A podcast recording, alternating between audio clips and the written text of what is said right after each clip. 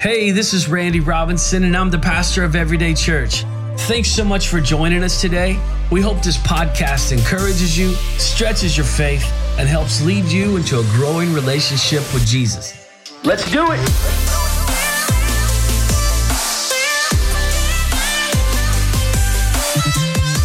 Today is week number six of the Deep Change series. I hope that you've gotten something out of this content. Uh, we begin each year with a new theme. Uh, and let me say, I, I feel like what God spoke to me for twenty twenty-four is, I'm just very, very excited about it. Um, this year, we began talking about breakthrough.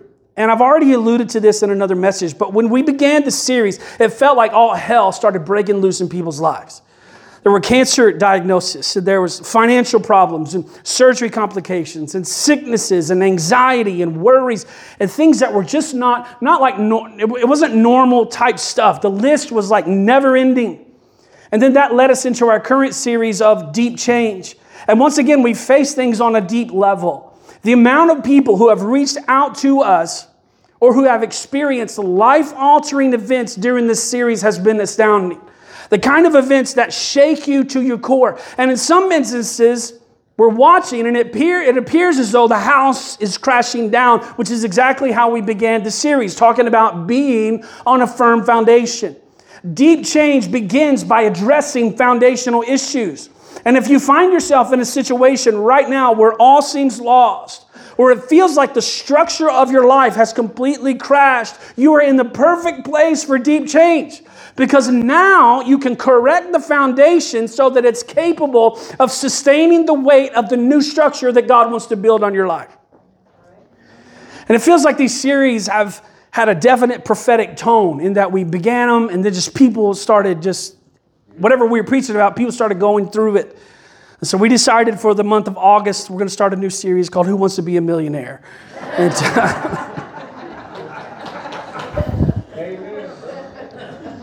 all jokes aside, I know this has been some heavy material. Uh, some of you have taken it to heart. You've begun to look deep below the surface. I don't know, some of you have used the opportunity to catch a good power nap during Sunday service.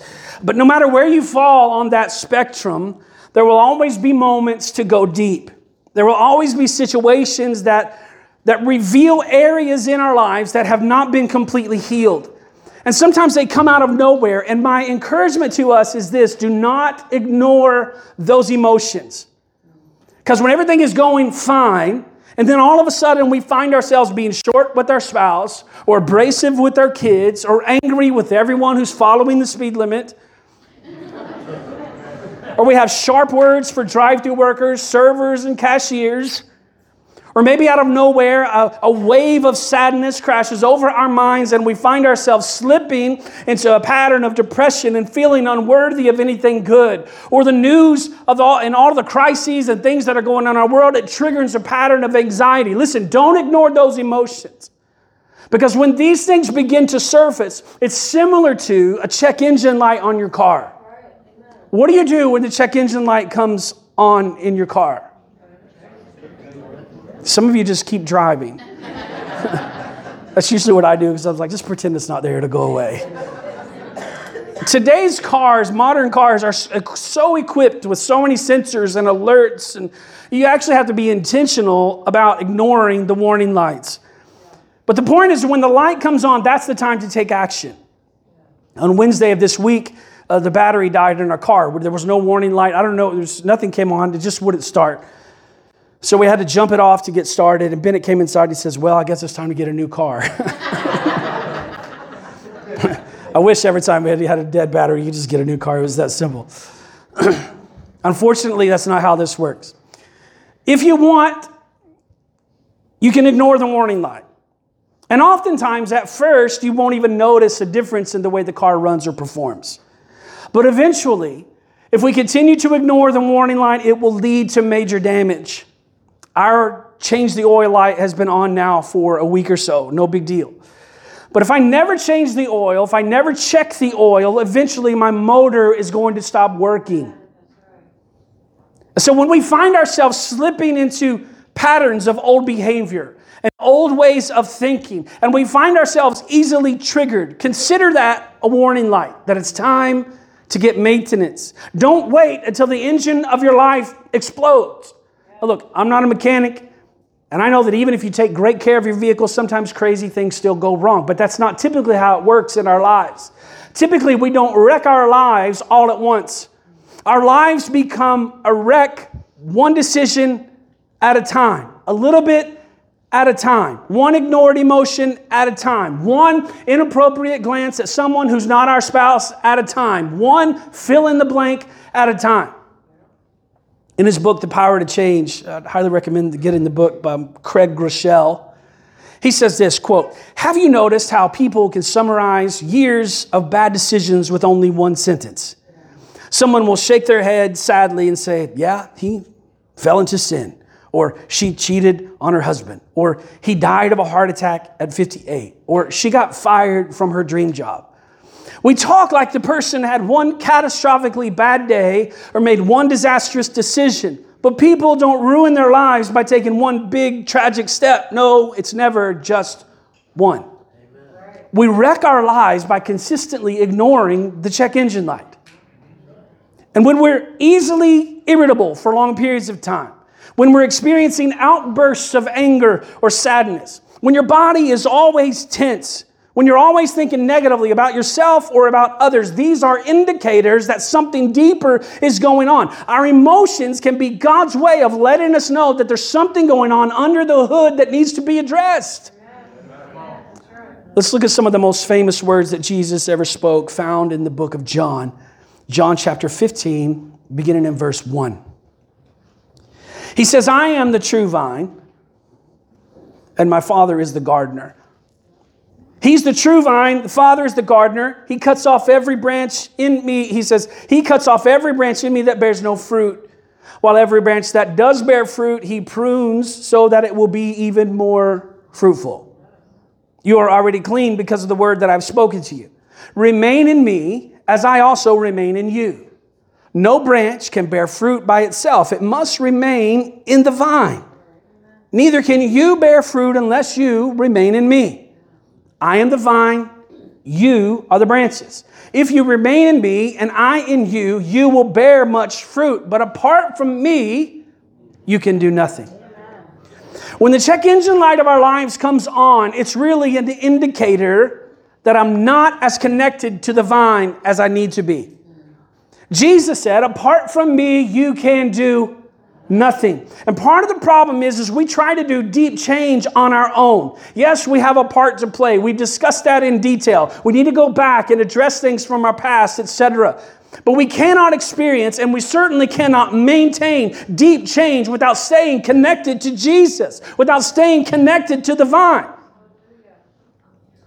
When I'm doing things on my own or my own way, I have stopped being the branch and I'm trying to be the vine. I'm trying to live out my life out of my own strength and wisdom. I'm trying to bear fruit because of my through my own efforts and desires. And instead of connecting with Jesus and finding what I need in him, I'm trying to find it in myself. And maybe that works for a short period of time, but inevitably it will fail. And when it does, you can rest assured that all of those emotions and warning signals and lights and alarms will begin to go off again, and we're right back at the beginning of the cycle. We will either ignore the check engine light and continue to do things our own way, or eventually, and eventually the engine of our lives will blow up, or we can submit ourselves completely to Jesus in his way. Apart from him, we can do nothing. The more disconnected we are from Jesus, the more dependent we become on ourselves, and the more we depend on ourselves, the more we fail. There's another popular passage of scripture found in the book of Luke that depicts this tension between doing things our way and connecting to Jesus. Luke chapter five, verse one. It says, "One day as Jesus was standing by the lake of Gennesaret, the people were crowding around him and listening to the word of God. He saw at the water's edge two boats left there by fishermen who were washing their nets. He got into one of the boats, the one belonging to Simon, and he asked him to put out a little from the shore. And then he sat down and he taught the people from the boat. When he had finished speaking, he said to Simon, 'Put out into the deep water and let down the nets for a catch.' Simon answered, Master, we've worked hard all night and haven't caught anything. But because you say so, I will let down the nets. And when they had done so, they caught such a large number of fish that their nets began to break. And so they signaled for their partners in the other boat to come and help them. They came and they filled both boats so full that they began to sink. And when Simon Peter saw this, he fell at Jesus' knees and he said, Go away from me, Lord, for I am a sinful man. For he and all his companions were astonished at the catch of fish that they had taken. And so were James and John, the sons of Zebedee, Simon's partners. And then Jesus said to Simon, Don't be afraid. From now on, you will fish for people. And so they pulled their boats up on shore and left everything and followed him. This is such a crazy story. Jesus had already begun to perform miracles. We read about some of those in Luke chapter four. He's already healing the sick, casting out demons, et cetera. And word is spreading about him. And so in chapter five, people are crowding around him at the edge of the lake, and he just gets into a boat. It doesn't say he asked permission. He just gets in. And then he asks Peter, hey, can you push me off just a little bit from the water?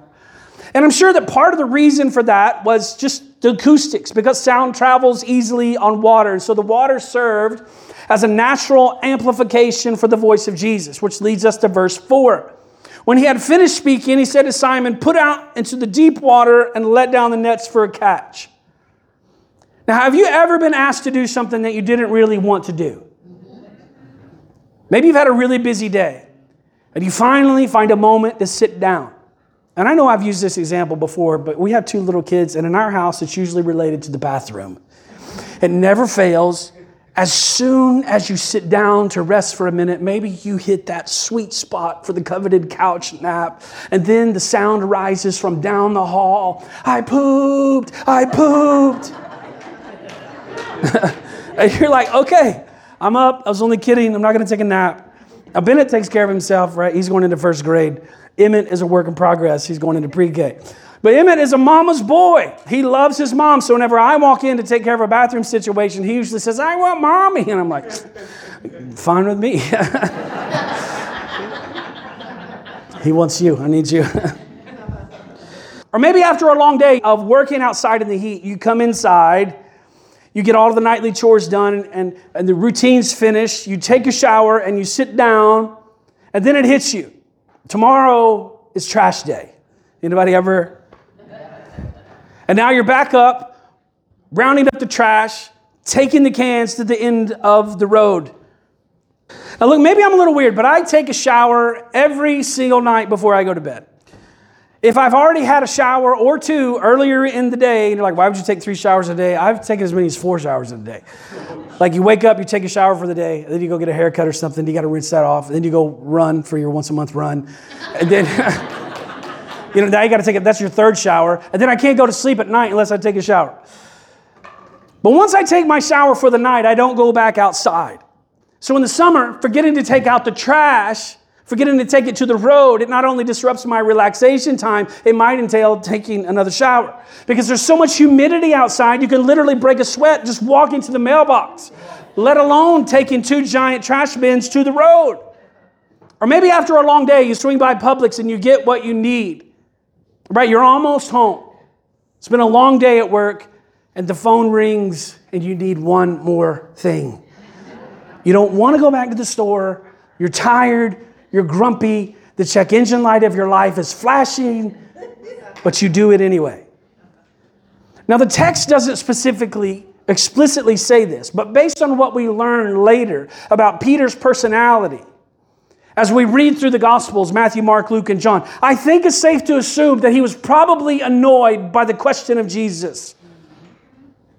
He and his partners had just finished an all-nighter. They're all night on the water, and they caught nothing. Now they're back on the shore. They've just cleaned their nets. Some dude gets in the, the boat, pushes off. They don't even have great relationship yet. They do know each other because Jesus had just healed Peter's mother-in-law the chapter before. And then you find him in verse four, put out into the deep. Let down the nets for a catch. And Simon answered, Master, we've worked hard all night and haven't caught anything. I mean, we read right through this. But I'm confident there was a lot of emotion happening in this moment. Probably some frustration, probably some annoyance, maybe some, look, I'm a professional fisherman. This is what I do. I don't tell you how to teach. You don't tell me how to fish. And contextually, this predates the I am the vine, you are the branches talk by a few years. But isn't this a beautiful depiction of exactly that metaphor? When we do things our way, when we do things without being connected to Jesus, our results will be just as unsuccessful. And Peter's response lets Jesus know that he's tried, but it just isn't working. And I wonder how many of us have felt or are feeling that way here today. We've tried. We've given it all of our effort. We've fished all night, so to speak, and caught nothing. I've experienced no results. I've gone back to my past and my childhood to deal with my family of origin story. I've tried to forgive my mom. I've tried to forgive my dad. I've tried to forgive my spouse. I've tried to forgive that person who wounded me deeply. I've tried to be a better parent. I've tried to be more intentional about communicating my expectations to my spouse. I've tried to control my temper. I've tried to work at responding instead of reacting. I've tried to, again, fill in the blank. But if I'm honest with myself, I have to admit that my way isn't working. And trying to experience and maintain deep change without connection to Jesus isn't possible. Because apart from Him, we can do nothing. And then Peter said, because you say so, I will let down the nets. And this is a moment of just total surrender. Right? It's an acknowledgement that His way is it working? And when they let down the nets, the catch was so great that they had to call for help. There were so many fish that, the, that both boats began to sink. Now, I don't know if you've ever thought about this before. I mean, this isn't very deep, but, but what was different this time? Right? They were in the same lake. They were using the same nets. They were in the same boat. They might have even gone out to the same spot. Even the instructions that Jesus gave were to do the same thing that you had been doing before. Go out and put your nets back out. What was different? Yeah, this time Jesus was in the boat. Peter has a front row seat to discovering that it's not about his expertise. It's not about his fishing equipment. It's not about his effort. It's about his connection to Jesus. And the same is true for you, and the same is true for me. If our connection to Jesus, it's our connection to Jesus that will lead us to deep change. Because apart from Him, we can do nothing. Now, we've talked about a lot of different topics in this series. We've talked about childhood trauma and wounds. We've talked about dealing with our families of origin and unspoken commandments that have been handed down for generations. We've talked about renewing our minds, and all of that is very important.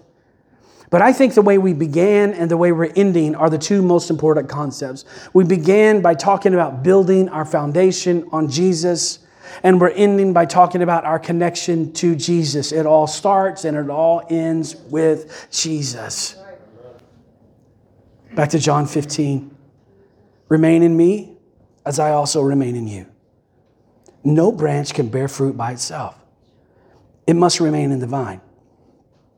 Neither can you bear fruit unless you remain in me. I am the vine. You are the branches. If you remain in me and I in you, you will bear much fruit. Apart from me, you can do nothing. Let's recap what we talked about today. We don't wreck our lives by one big catastrophic decision. Our lives become wrecked by a series of decisions when we ignore the check engine light for an extended period of time.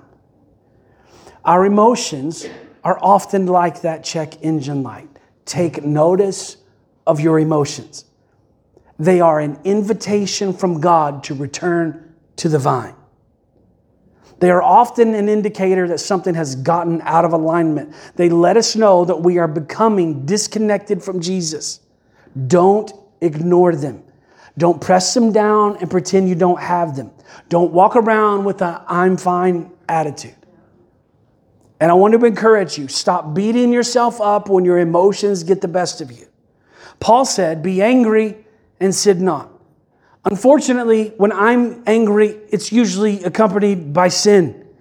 If that's the case for you, or whatever emotion you might be dealing with, ask for forgiveness.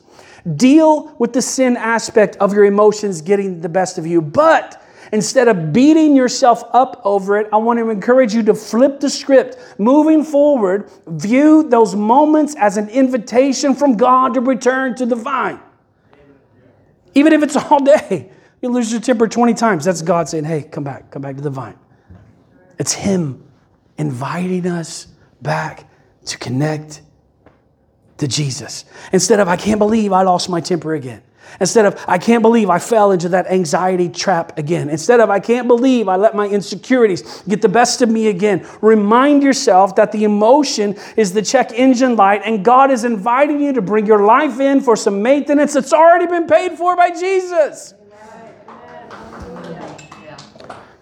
Reconnect to the vine. Finally, in verse eight of Luke five, Peter responded to Jesus. He said, when Simon Peter saw this, he fell at Jesus' knees and said, go away from me, Lord, for I am a sinful man. There in the boat, surrounded by fish flopping all over the place, boats are sinking.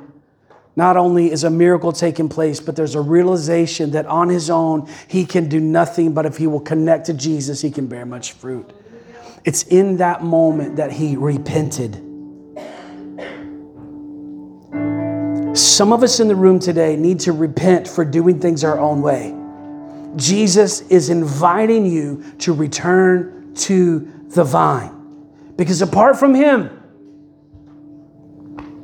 we can do nothing. I think that a lot of us, including myself, in a lot of times, have taken our relationship with Jesus for granted. We punch our ticket to heaven in that I've prayed a prayer, I've done whatever, I'm on my way to heaven, whatever, but I take my relationship with Him for granted. I forget that without staying connected to Him, I cannot do anything. We're out here like Peter in the boat, fishing, doing our own thing. And maybe we're very good at it. There's an element of expertise.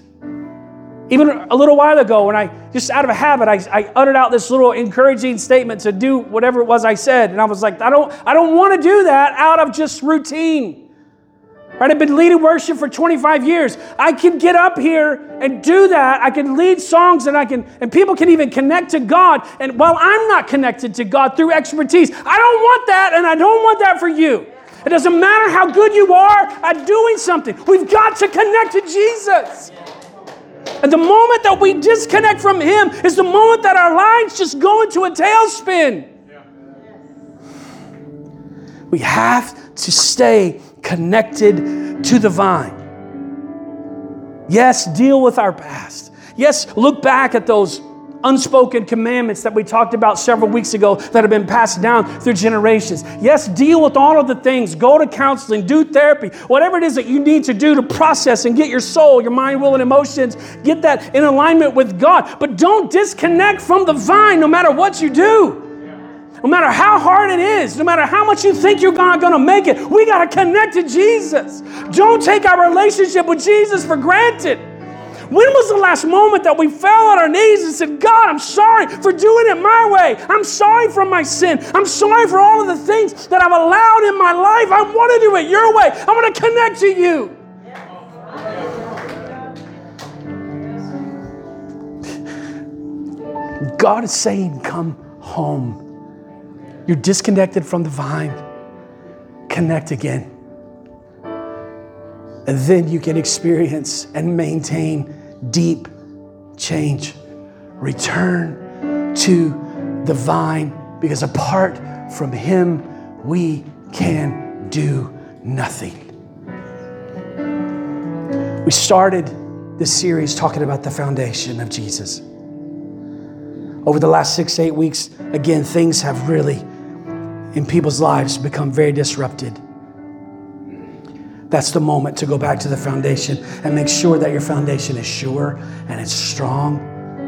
And this is the moment to correct course, connect to Jesus, And whatever happens in between, I'm good, because I got Jesus in the beginning, I got Jesus on the end, and the rest I'm just walking it out, but I'm not letting go of him. And there are moments probably you feel like, and I felt this way, you're like you're just being pulled apart. Just don't let go. I'd rather my life be ripped completely apart while I'm holding on to Jesus than to let go and be like, fine, I'm just gonna. Don't let go of Jesus. Let's pray. Father, I thank you. On behalf of Pastor Randy and the entire staff at Everyday Church, we'd like to thank you for joining us today. For more information on the church, please visit us at everyday church dot x y z.